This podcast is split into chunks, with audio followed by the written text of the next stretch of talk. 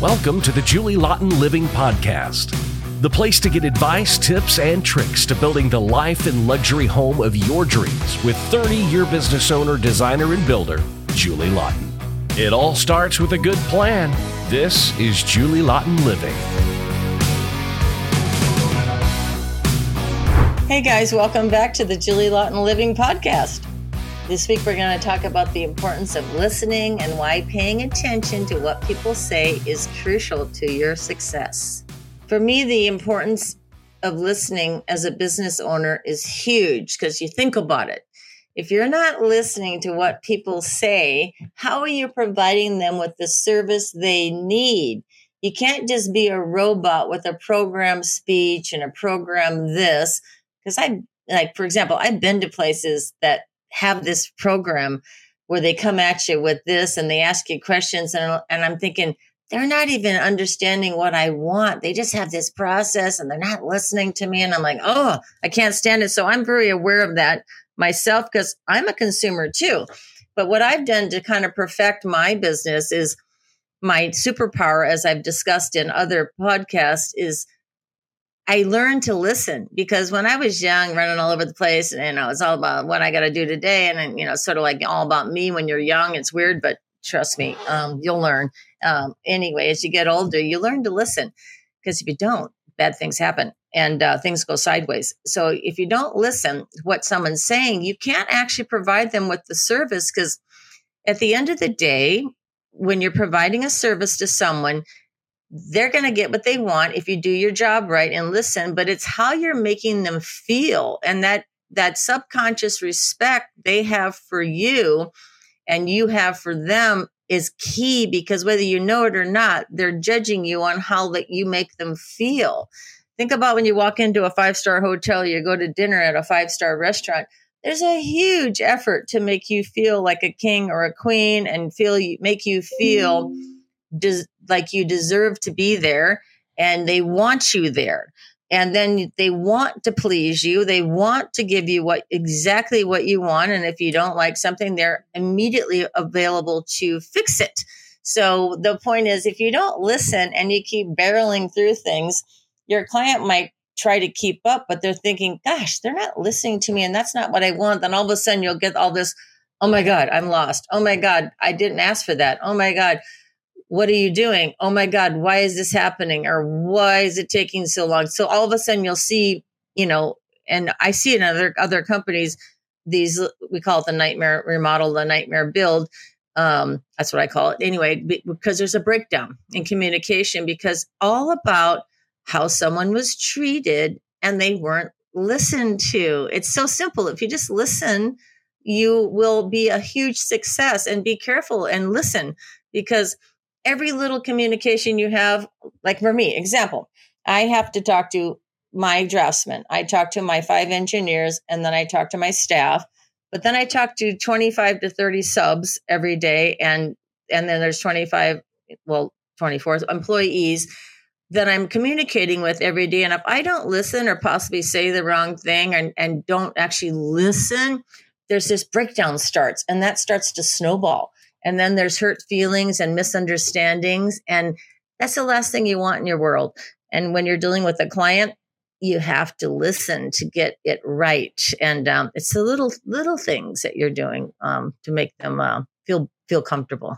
So when I lived in New York City and worked there, I was um, I basically went to New York City because in college, I had gone to school for architecture. Then I switched to landscape architecture. Then I switched to interior design, which is really space planning. It's not decorating, just so you know, it's space planning and the design of the space. And then, of course, you furnish it and um, make it, you know, pick the colors. But um, interior design is such a deep, um, deeply involved design experience of working with the human in the space. But um, anyway, the point is, I went to New York as an intern for an architectural firm my first summer. And then I got a, went back and I got a job with another architect. And that was really cool. But then what happened is I got a job with this woman. And uh, this woman, she was funny because she wasn't a designer, but she had a design firm. So she hired me and I became immediately the head designer because there, there was no designers on her team at the moment. She chose me to do all this work for her. And we did every model apartment in New York City for from 85 to 90 with Milstein, Goodstein, Lefrak, Zeckendorf, uh, Durst Brothers, and uh, Silverman. There was it, it, was endless. All the buildings built, the com- condos built between 85 and 90. I was involved in the um, model homes and some of the lobbies, and then private homes for the. So anyway, the point is, it was overwhelming and wonderful. But my boss, she was funny. She was a little older, and um, she would just tell me like she would shove me out of the limo to go to a meeting and tell me, babe, it's sink or swim. I go, but aren't you coming with me to help me with this presentation? She says, nope, I'm not a designer. You are. And I'm like 22 years old. And she's throwing me into these board meetings with 50 year old men, big burly contractors and architects. And, you know, these, I worked one on one with the developers. I worked with Philip Milstein one on one and, and, uh, you know, left Lefrak, Zeckendorf, all of their people one on one making presentations at a very young age. I was, in, you know, I was like 21, 22 years old, and she would not come with me and help me. And I did my presentation boards and all my samples, and I present, and and they loved it. And I leave, and I like, oh, I survived that, and because I realized I was good at it, but God, I was so uh, afraid um, that something bad would happen because no one's there to support me. But she just literally said, "It's sink or swim." So I think my philosophy when I train people, I said this yesterday to one of my new project managers. I said, I'm going to toss you into the deep end and you will swim, but it's about just get in there, jump in there and do it. The only way you're going to learn is to do it, you know, and you already have the talents to do it. You just, it's a little unknown, but my philosophy to this day is immerse the person. You know, there is training, of course, but immerse the person in the activity they're doing immediately so they can learn from the daily learn from the experience of being involved you know i never hold people back. I just put them in the field and let's go you know so but that was my advice when i was young is you know jump into the deep end and swim. And when my experience in new york i always tell people i made it in new york city i did and because uh, i swam and it was fun. Okay so my superpower is listening of course and I actually listen to what people are telling me and and I understand what they're not telling me too because when you talk to people you can tell what's going on with their emotions and you know are they really telling me let's say the truth or are they struggling with maybe keeping up? Are they struggling with a deadline or a due date for me? So my job as a CEO and a boss is not to make their life miserable or worse is to work with them. So if somebody's got an mm. issue I'm going to work with them. If somebody says I can't make your deadline I said, fine, give me a new deadline because there's always deadlines. And I have to shift my whole world around everybody else and what they're doing. Because, you know, in construction, it's like conducting a symphony orchestra with 50 people every single day, and one person changes their schedule. It affects 10 other people, 15 other people. It's a ripple effect. So managing 50 workers and subcontractors every day, plus five engineers and two draftsmen, is a huge, phenomenal task. And let me tell you, I did this by myself for many, many, many years. I didn't have a secretary until 2014 or 15. And then I didn't have project managers until this year. I decided to have project managers at 60. So the th- thing is, it's a phenomenal thing, but I enjoy it because I like being hands on and getting things done and moving things along. And if you delegate to too many people, they don't get the Julie magic, which is go, go, go. so I learned to listen to everyone, but I'm also a taskmaster and I'm, but I work with people. I work with them by listening. So, my biggest tip of how to listen and put this into action is you have to actually talk to everyone and listen because when you talk, it's not about talking to them or talking at them or screaming orders or I need this click.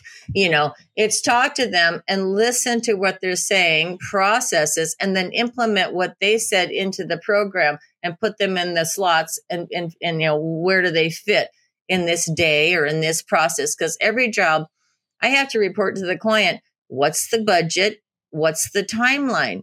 That's the two things we do constantly. Where are you at? And then I have to tell them where I'm at because of this and this and this and that. What is the percentage of completion? What's the percent? When do you think we're going to be done?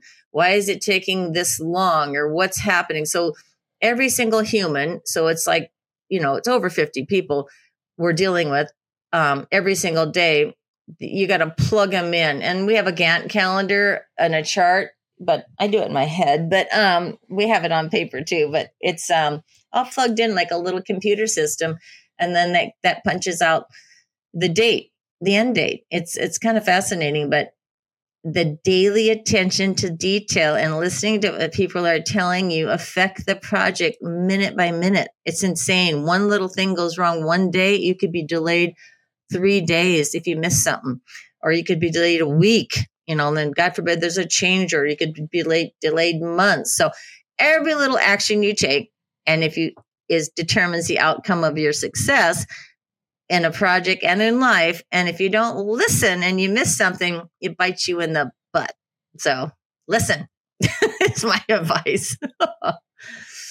so, what I do to really allocate time to think about what I'm hearing and how I'm listening is the best thing I do is um, I kind of pull over because I'm in my truck all the time, but I pull over and I make notes. So, what I do to help process what's going on and take what I've learned listening is I'm constantly taking notes. It's like a football play. I'm making a play every minute. I hear something new. You change the play. So, and I make a list. I literally have a list. I call it my hit list. And what is, what needs to be done now? What needs to be done today? Who did we not call? Who hasn't called us back? It's a hit list. And again, it's like minute by minute, but it really is today or this morning, this needs to be done. So I take a list and I prioritize everything that needs to be done, like a hit list, and they have to be done. And I have a team behind me helping me too. Call him, call her.